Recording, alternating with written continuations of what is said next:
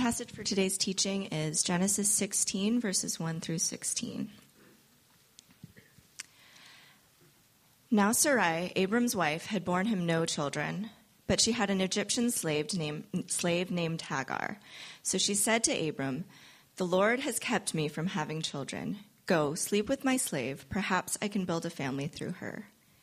Abram agreed to what Sarai said. So after Abram had been living in Canaan ten years, Sarai his wife took her Egyptian slave Hagar and gave her to her husband to be his wife. He slept with Hagar, and she conceived. When she knew she was pregnant, she began to despise her mistress. Then Sarai said to Abram, You are responsible for the wrong I am suffering. I put my slave in your arms, and now that she knows she is pregnant, she despises me. May the Lord judge between you and me. Your slave is in your hands, Abram said. Do with her whatever you think best.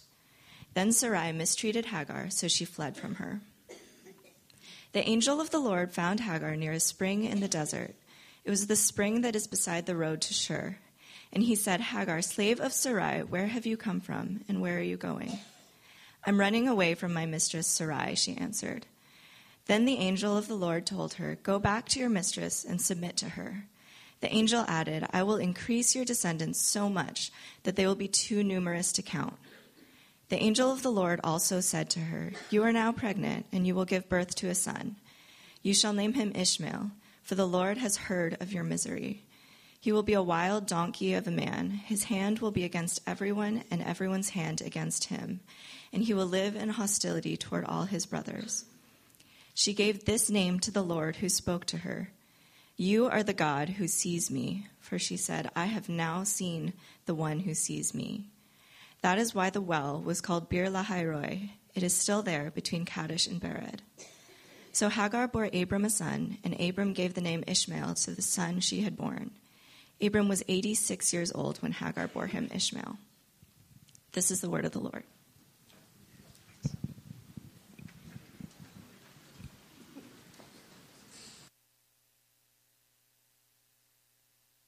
Oh, am I on? There I am. Um, where's my mother? She was here. I think she's in the children's room right now. Shoot, I missed her. Um, happy Mother's Day to all of you. Uh, I've chosen, of course, the classic Mother's Day text, um, the, the perennial favorite for Mother's Day.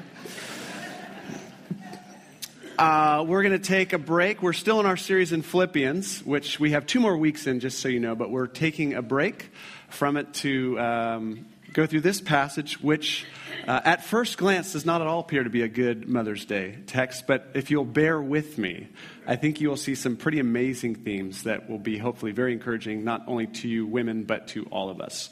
So um, I'm excited, but you're going to have to, I'm going to make you work today. You have to bear with me. It's not going to come to the end, but stay with me in this amazing story. So I'm going to just, I'm just throwing us into this ancient story about this ancient family. We're going back 4,000 years at least to this family, to these two moms ultimately. You have Sarah and Hagar, and this family unit.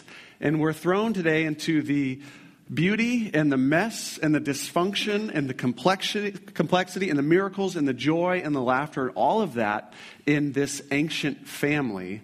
But what we're going to see is our God, who is the same yesterday, today, and forever. We'll see his character. We'll see his love for his people. We'll, we'll see his pursuit of his people. We'll see his pursuit of these two moms. And so I hope it will be apparent by the end why this is a very, I think, encouraging passage for you women. And, and you all know the minute, the day you become a mom, uh, or the day you have a mom, which is to say the day you enter into this world, um, we are thrown into a smorgasbord of joy and laughter and fun and pain and unmet hopes and dysfunction and brokenness, and it's all this big bundle. And yet, in the midst of it, we have this God who sees us, who hears us, and who's able to bring beautiful things out of the brokenness of our lives. And so, we're going to see how that happened for uh, these two moms, especially Hagar this morning. And hopefully, by the end, I'll have a relevant encouragement for you moms that will make sense. All right, so let's just enter. I'm very excited. Uh, this story is an amazing story to me for so many reasons. Familiar to many of you, not familiar you, familiar to some of you, I'm sure. Um, but I really I want you to bring your imaginations into this. I want you to enter into the reality of these, of these ancient people today and see what is there for us. All right, so a little context. Uh, we have Abram and Sarai. I'm going to call them by the names we know them as Abraham and Sarah for the rest of the day. They haven't been renamed yet, um, but Abraham and Sarah. So God called this man Abraham and his family at least 10 years before this moment. He said, I want you to leave your family. I want you to leave your, your, your kinsman, your home out in Ur of Chaldeans, and I want you to go to this new land, the land of Canaan that I'm going to show you. He said, I'm going to bless you. I'm going to, I'm going to, I'm going to bless all the nations of the earth through you. I'm going to give you so many descendants. It'll be more than the, the stars in the sky. So he, he, makes this beautiful promise of, of descendants and, and land to this young, or not a young couple, uh, but they set off on this journey. And now at this scene, there, uh, Abraham is 85 and Sarah is 75. Okay? It's been 10 years since that promise was made and still no children. 75 is getting a little old, right? For you women to have children. So, Sarah, uh, we'll find out in verses 1 through 3, she is this woman of 75 years of age who has followed her husband on this crazy adventure of this unseen God that has made these amazing promises. And yet, 10 years later now, she is still without children. And so she's dealing with all the pain, all the unmet hopes and dreams of a woman of her age, especially in that culture, and of course, even today. And she's wrestling with that. And so she comes up with a plan to fix the problem. Let me read it to you. We're going to just walk right through this. I want you to just try to enter into this. So let me read verses 1 through 3. Now, Sarah, Abram's wife, had borne him no children, but she had an Egyptian slave named Hagar. So she said to Abraham, The Lord has kept me from having children. Go sleep with my slave. Perhaps I can build a family through her. So Abraham agreed to what Sarah said. So after Abraham had been living in Canaan for 10 years, Sarah's wife took her Egyptian slave Hagar and gave her to her husband to be his wife. He slept with Hagar, and she conceived. All right, so Sarah comes up with this plan that I don't know how the plan strikes you this morning. It might feel a bit outrageous and unconventional. Let me just suggest it's in, in her shoes, it's actually a, a fairly reasonable plan. Okay, what she's suggesting was not at all out of the norm culturally in that day. If, if, a, if a woman uh, wasn't able to have biological children and had servants. It was common practice in that day to have the husband sleep with a servant and, and raise up children for the husband and wife. That would be legally the husband and wife's children. So it was not, a, it was not an uncommon cultural practice in the day, a little more uncommon today, of course. Um, and the other thing is that God had made a promise to Abraham. He said, I'm going to give you many descendants. And technically, he had never said, he never explicitly said those descendants would come through Sarah. And so Sarah's thinking, gosh, 10 years, maybe, maybe, uh, maybe we need to help God out on this plan a little bit. Okay? So unconventional to us, not that unreasonable in that day and age. But clearly, I think the narrator wants us to realize not unreasonable, but this decision was not based on faith. Okay, this was not a faithful decision, and you see the, the immediate re, uh, you know, repercussions kind of tip you off to this probably wasn't such a good idea. Um, the author also, if you look at verse 3, let me read verse 3. The language is, the author is very intentionally echoing an earlier story. Let me see if you can get it. Verse 3, midway through it. Sarah, his wife, took her Egyptian slave Hagar and gave her to her husband to be his wife, and he slept with her. Can you guys think of another story where a wife took something and gave it to her husband? And he ate, right? Right? The original sin, right, of Adam and Eve in the garden. So the narrator is t- tipping us off to this is the same kind of decision that Adam and Eve made. This is not based off of faith in God's promises. This is a human decision that is rooted in unfaith and sin. Now let's just think about Hagar for a second, okay? Which we don't normally consider her much in this story. She is, in verse 1, she's Sarah's Egyptian maid servant. So uh, back in that day, people had servants. She is, she is uh, Sarah's servant. She is her essentially her property. She doesn't have legal rights of her own. She's answerable to Sarah, and she's Egyptian. So uh, Abraham and Sarah previously had gone down to Egypt during a famine and then come back into Canaan. So apparently, at some point in that journey, they had picked up some servants, and Hagar is one of those servants. So let's just think about her for a second. She has at least three strikes against her. Okay, in an ancient culture, she is a woman, which is a strike against you in ancient culture.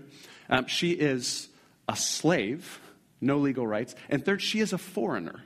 She doesn't, she's not living in her homeland.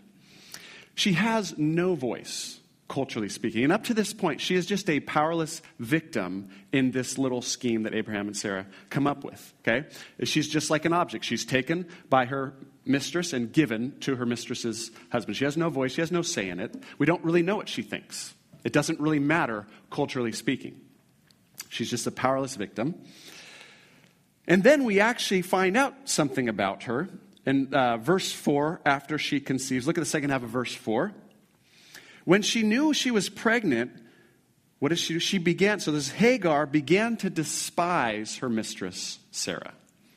So here's what happens. Up to that point, there'd been this real power dynamic in their relationship, right? Sarah's the master, Hagar's the servant, you do what I say. Now, all of a sudden, Hagar is Abraham's wife also, and she's pregnant. She's bearing Abraham's child. So there's been this massive shift in the power dynamic in the relationship. And it says Hagar despises, or more literally, she is now looking down on Sarah. She's enjoying the shift in power dynamic, and she's not dealing with it in a, a healthy way, in a, in a loving way. So we're supposed to sympathize with Sarah in this moment. So she despised her. Verse 5 So then Sarah goes to her husband, You are responsible for the wrong I'm suffering. Technically true. Uh, I put my slave in your arms, and now that she knows she's pregnant, she despises me. May the Lord judge between you and me. So everything's just kind of unraveling very quickly, right? And we have the story of the fall in the garden all living out again. There's sin, and then quickly there's blaming, right? I love Abraham's response. Your slave is in your hands. You do whatever. He just completely shirks responsibility right? So you have the, the, the, fall all over again, blaming, shifting of responsibility. It happens so quickly, and you realize really quickly, oh, this was a really bad decision. Uh, and then at the end of verse 6, it says, Then Sarah mistreated Hagar. So she fled from her. That word mistreated, I'll, I'll, bring it up later on today. It's a strong word. We might today say she abused her. She just treated her poorly. And so Hagar flees. So now our sympathy lies a bit with Hagar. All right? So she flees. And it becomes clear if, as you read what's, com- what's happening, she is headed home. She's headed home to Egypt. Okay? She's like, I'm out. This is crazy. I'm out. She's headed home to Egypt. Uh, a big problem there's a huge wilderness desert between Canaan and Egypt. All right? I mean, it's, any of you have been there. This is the same desert that Israel would wander for 40 years. So I want you to picture this woman, okay, in the middle of the Middle, uh, Middle Eastern desert for a second.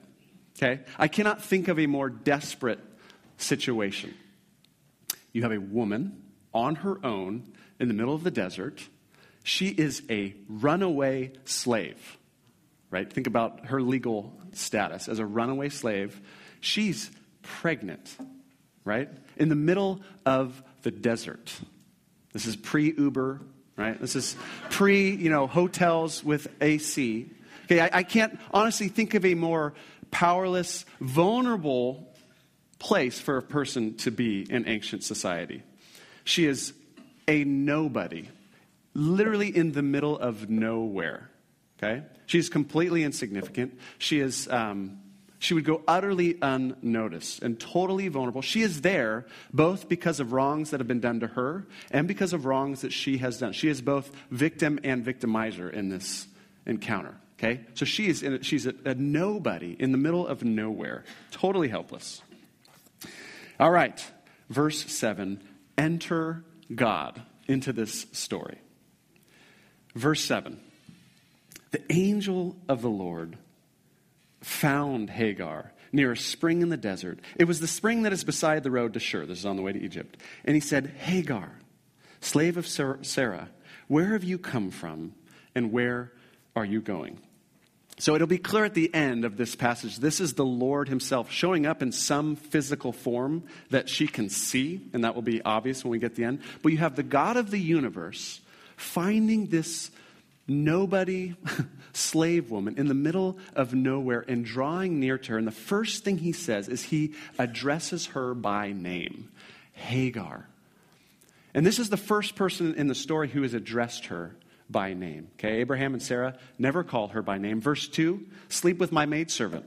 Verse 5, I put my servant in your hands, and now she despises me. Verse 6, your servant is in your hand. Never. This is the first time someone actually calls her by name. And scholars will tell us this is the only instant in ancient Near East, like ancient literature, where a deity calls a woman by name. This is the only instance we have of that available to us today. And a slave woman, no less. Hagar. And then he does acknowledge servant of Sarah. He does acknowledge the place that has been appointed for her at this time. And then he, uh, she says, What are you doing? She says, I'm running away from my mistress Sarah, he answered. Verse 9, he gives her a command. Then the angel of the Lord told her, Go back to your mistress and submit to her. So he's asking her to go back to a very difficult situation. But the command comes with this beautiful promise. Verse 10, the angel added, I will increase your descendants so much that they will be too numerous to count. Okay, this is the blessing of Abraham, right? Descendants too numerous to count, now being given to Hagar. Okay, God promised Abraham, You will be the father of many nations. And he's saying to her, You will be a mother of many nations. You'll have many descendants, or you of a nation. You have many descendants. And then, verse 11 the angel of the Lord also said to her, You're now pregnant, and you will give birth to a son. You shall name him Ishmael, for the Lord has heard of your misery. That name Ishmael, what's at the end of that name? Ishmael, which means what? God, right? Ishmael, the, the name means God hears. And so God shows up in the desert and says, I hear you. I hear your cry. Okay? When no one else heard you, when your voice was, when you had no voice, I heard. And I am here and I'm giving you this son. You will have many descendants, and your son will be this constant reminder to you that God hears you. And then he goes on to say something very interesting about her son, which a lot of ink has been spilled over verse 12. I'm going to give you a slightly different interpretation than maybe you've heard. Verse 12 He will be a wild donkey of a man. His hand will be against everyone, and everyone's hand against him. And he will live in hostility, or other translations, he will live to the east of all his brothers. Okay? Now, let me just say one thing. This requires like a whole sermon I don't have time for. But most of us hear this, and we have a narrative in our minds, and we hear this in our English translations, and this sounds like a curse to us, doesn't it? Like God, that sounds like a really bad thing to say about somebody. Um, let me suggest that it is not as strong a negative as it sounds to us. And I have a lot of reasons for thinking that. First, it would be very strange for God to show up to this woman in the wilderness, comforting her, and then pronounce a curse on her son in that context. Secondly, whatever God says to her, it is clear that, that Hagar does not experience it as a curse. When he finishes talking, it is clear that she is very comforted, and encouraged by this encounter, so much so that she's willing to go back and submit herself to a tough situation. So something is being lost in translation, okay? And again, come talk to me afterwards if you want to hear more about this. But let me just say one thing that I think goes in the right direction. He says, Your son will be a wild donkey of a man. And most of us pick up on that word donkey. When we hear donkey, we think of stubborn, ugly, right? Like that's, that's not a great thing. But I think the emphasis is on the, world, the word wild. And in the ancient desert, donkeys were wild, they roamed free. And so a, a modern equivalent would be to say, like, your, your son will be a, a Mustang of a man, like a wild horse of the West. And the idea being, God is speaking to a woman who is a slave, who, is, who has been subjected to slavery. And he's saying, Your son will not be a slave, he will be free. His hand will be over against his brothers. He will be fierce and he will be able to fight his own battles. He will not be subjected by other peoples, okay? He will roam, he will live a nomadic life, but he will be free. He will not be enslaved. Let me suggest that is the tenor of what God is saying to her. Look at her response. Clearly, she's encouraged by this in a way that we go, I wouldn't be encouraged if I heard that of my son. Verse 13 She gave this name to the Lord who spoke to her You are the God who sees me. For she said, I have now seen the one who sees me. What a beautiful thing to say. I have now seen the one who sees me. I'm seen. I'm noticed. I'm not invisible. And culturally, she was invisible. but she realizes, no, there's someone who has always heard me. There's someone who has always seen me. And now I've actually seen the one who sees me. And so she goes back and she submits herself to Sarah. And Ishmael grows up in this family. Are you with me still? Feeling Mother's Day a little bit? No? All right. Fast forward. Jump to chapter 21. We're going to fast forward 10 years in this family's life. Chapter 21. We're going to hear another story that's going to sound very similar to the first story. All right, so it's been another 10 years, okay? Still no child for Abraham and Sarah. Uh, at least 10 years. Ishmael is now maybe a young teen. Uh, let me read verse 1 through 7. Uh, verse 20, uh, chapter 21. Now the Lord was gracious with Sarah, as he had said, and the Lord did for Sarah what he had promised. Sarah become, became pregnant and bore a son to Abraham in his old age, at the very time God had promised him. Abraham gave the name Isaac to the son Sarah bore him. When his son was eight, years, uh, eight days old, Abraham circumcised him as God commanded him. Abraham was a 100 years old, wow, when his son Isaac was born to him. Sarah said, God has brought me laughter, and everyone who hears about this will laugh with me. And she added, Who would have said to Abraham and Sarah, uh, said to Abraham that Sarah would nurse children? Yet I have borne him a son in his old age.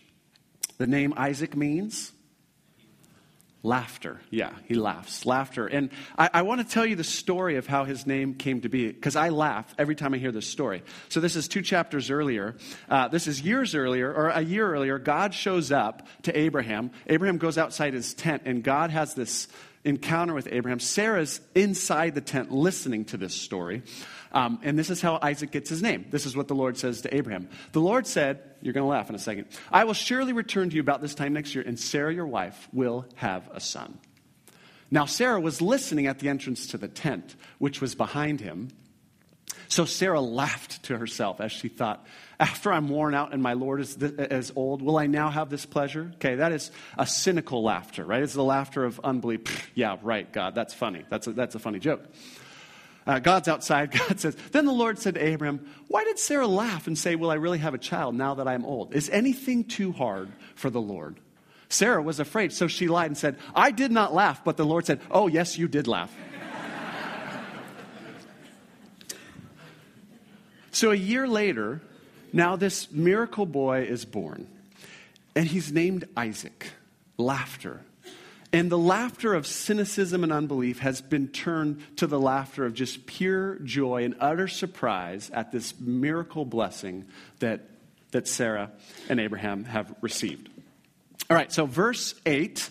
Uh, the child grew, this is Isaac, and was weaned. And on the day Isaac was weaned, Abraham held a great feast. So he's a couple years old.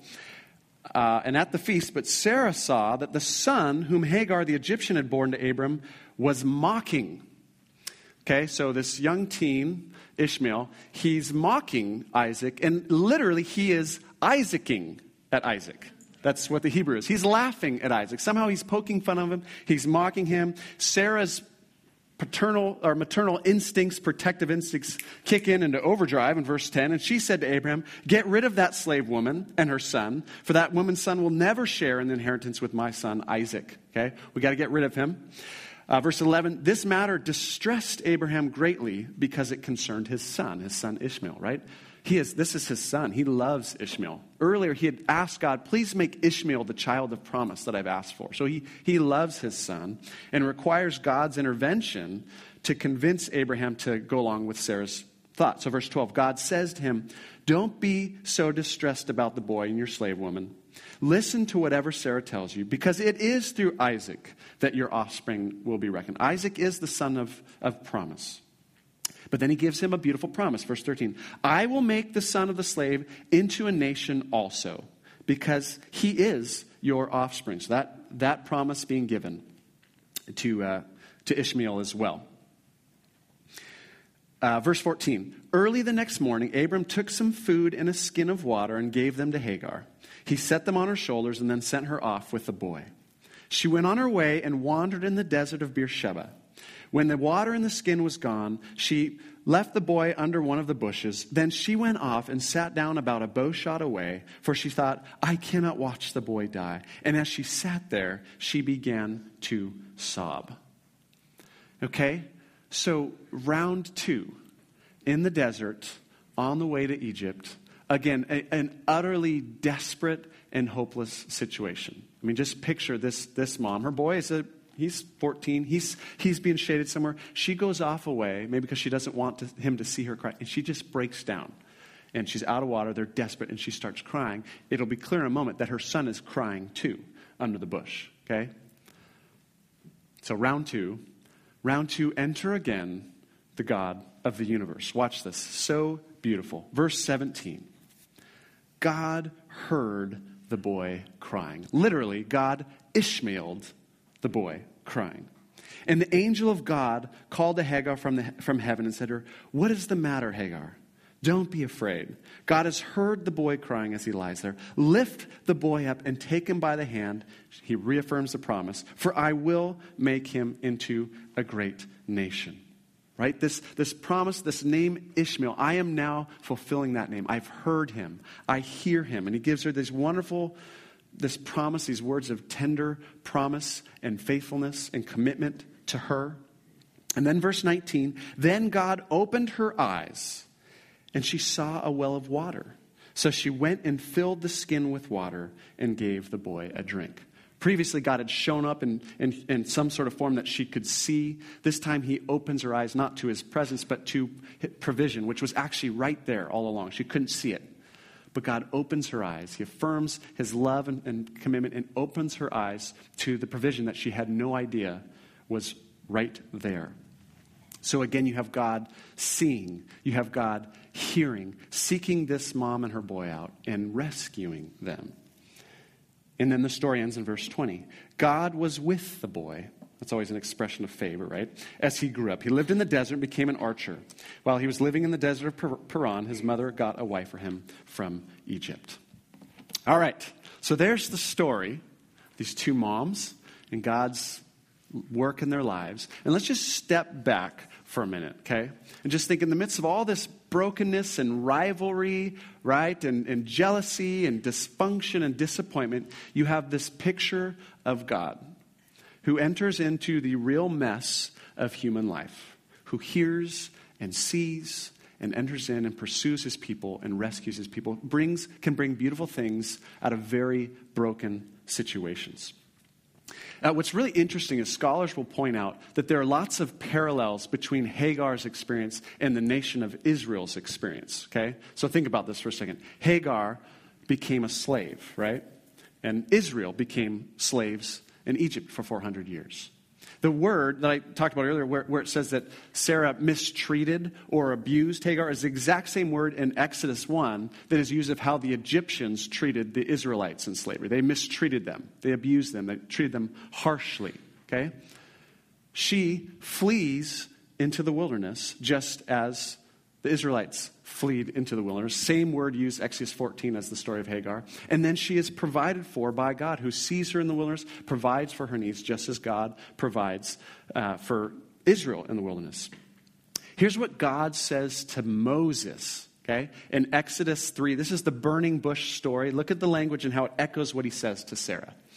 God shows up to Moses after 400 years in Egypt, right? The Lord said this I have seen, right? I have seen the misery of my people in Egypt, I have heard, I have Ishmael, them crying out because of their slave drivers, and I am concerned about their suffering. The same God who, who Hagar experienced as the God who hears me and the God who sees me now, Israel as a nation would experience as the God who hears and sees us. When we didn't think anybody was listening, after hundreds of years crying out, didn't feel like there's anybody listening, oh, God was listening.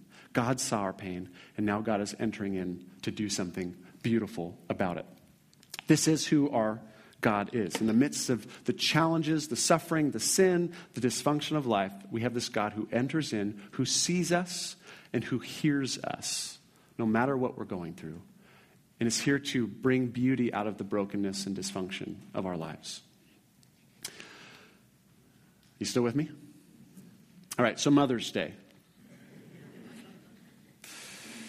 So, mothers, uh, and you women, um, I want to encourage you uh, through this really wacky, broken, beautiful story.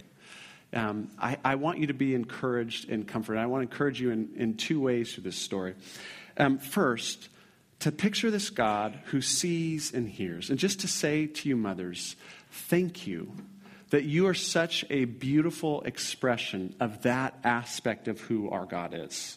You are such tangible evidence in our lives of that aspect. Imperfect, of course, but you are these concrete expressions of a God who sees us and who hears us. You know, it's often said that our, our parents are our first kind of experience of God, which terrifies me as a young parent.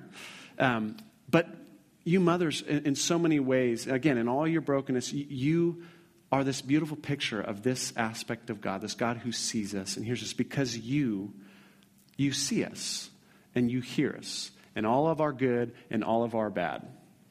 Like nobody else sometimes. And the reality is when we're like when we're awesome, when we're succeeding, when we're performing well, the world sees us. The world hears us. The world celebrates us. That just that just happens when life is going well. But when we're failing, uh, when we blow it, uh, when we're wandering through the wilderness seasons of our lives, and when, when we're invisible to the rest of the world, you have a particularly beautiful role of seeing us and hearing us at our worst. You, you see us at our best, but you also see and hear us when we're down, when we're out, when we're at our worst. And fathers, we can play that role too. We can see and hear our, our children too. But there's something unique about a mother's love this unconditional space of hearing and seeing her children that is just a beautiful thing. And so I just want to say thank you that you, you reveal part of who God is to us. This, this picture of our God, the particular side of Him that is this tender but strong and relentless pursuit of His people at our best and especially at our worst. And so I hope that you are encouraged by that. And then, secondly, I just want to remind you in your role as women in your role as mothers, whether you have biological children or spiritual children, you think about your own relationship with your mom, whatever context you want to play that out.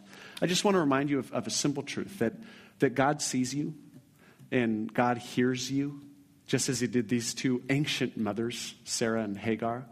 And He sees you and hears you in, in, in whatever you're going through right now. And, and, I was just thinking this week, you know, uh, mothering is, is not for the faint of heart. Amen? Mothers?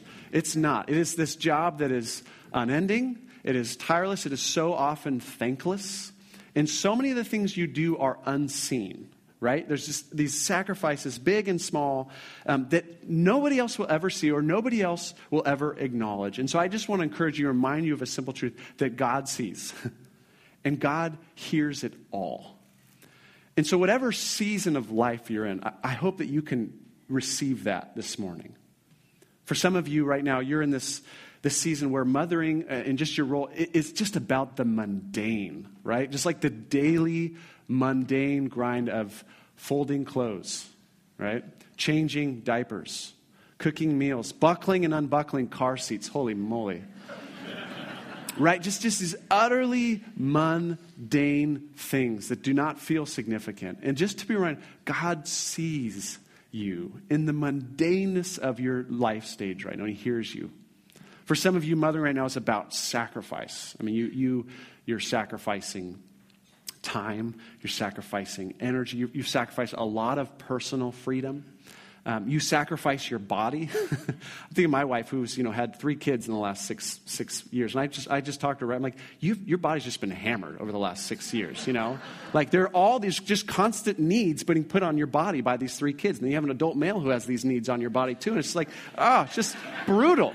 Just your just I, I, call her the giving tree. You guys know the story of the giving tree? Where like the tree ends up a stump, you know, at the end. It's like there's just sacrifice to mothering. And so much of that goes unnoticed and unseen and unheard and not uh, and unthanked. And so, just a reminder that God sees that, God hears that. Um, for some of you women, this is a season of brokenness um, in your relationship with your mom, or your uh, or sadness, with, or maybe your mom's not here, or, or, your children. But it's a time of conflict. Uh, it's a time of hard trying to think how best to love uh, these people, and God sees you in that and hears you in that. And for some of you, this is a season of great joy and laughter and just unexpected um, newness to your relationships. And God sees that. And all of that, we have this God who sees it and hears it all. And so, my prayer is that the blessing that Hagar pronounces would be on you this season. I have now seen the one who sees me. May you see the Lord. May you actually experience him in the season of your life, whatever the season entails. The one who always sees you. May you get some glimpse of his presence in your life and, and his action and provision in your life. Let me just leave you with the end of this story, at least in, in the biblical account of, of these two sons. This is the last time we see these two sons together Hagar, and, I'm sorry, Ishmael and Isaac. Okay? Um, this is in Genesis. Then Abraham, this is years later, he breathed his last and died at a good old age, an old man and full of years, and he was gathered to his people. This is the last time we see these brothers together. His sons, Isaac and Ishmael, they're there at his death. They buried him in the cave of Machpelah in the field Abraham had bought from the Hittites. There, Abraham was buried with his wife, Sarah. So, this is the last we get of these two brothers together, burying their father. And I leave you with those two names. And may these names be a blessing to you, women. Isaac, may you experience laughter in the midst of the challenges of mothering. And Ishmael, the Lord hears. May you experience this God who hears you and sees you no matter what. Let's pray.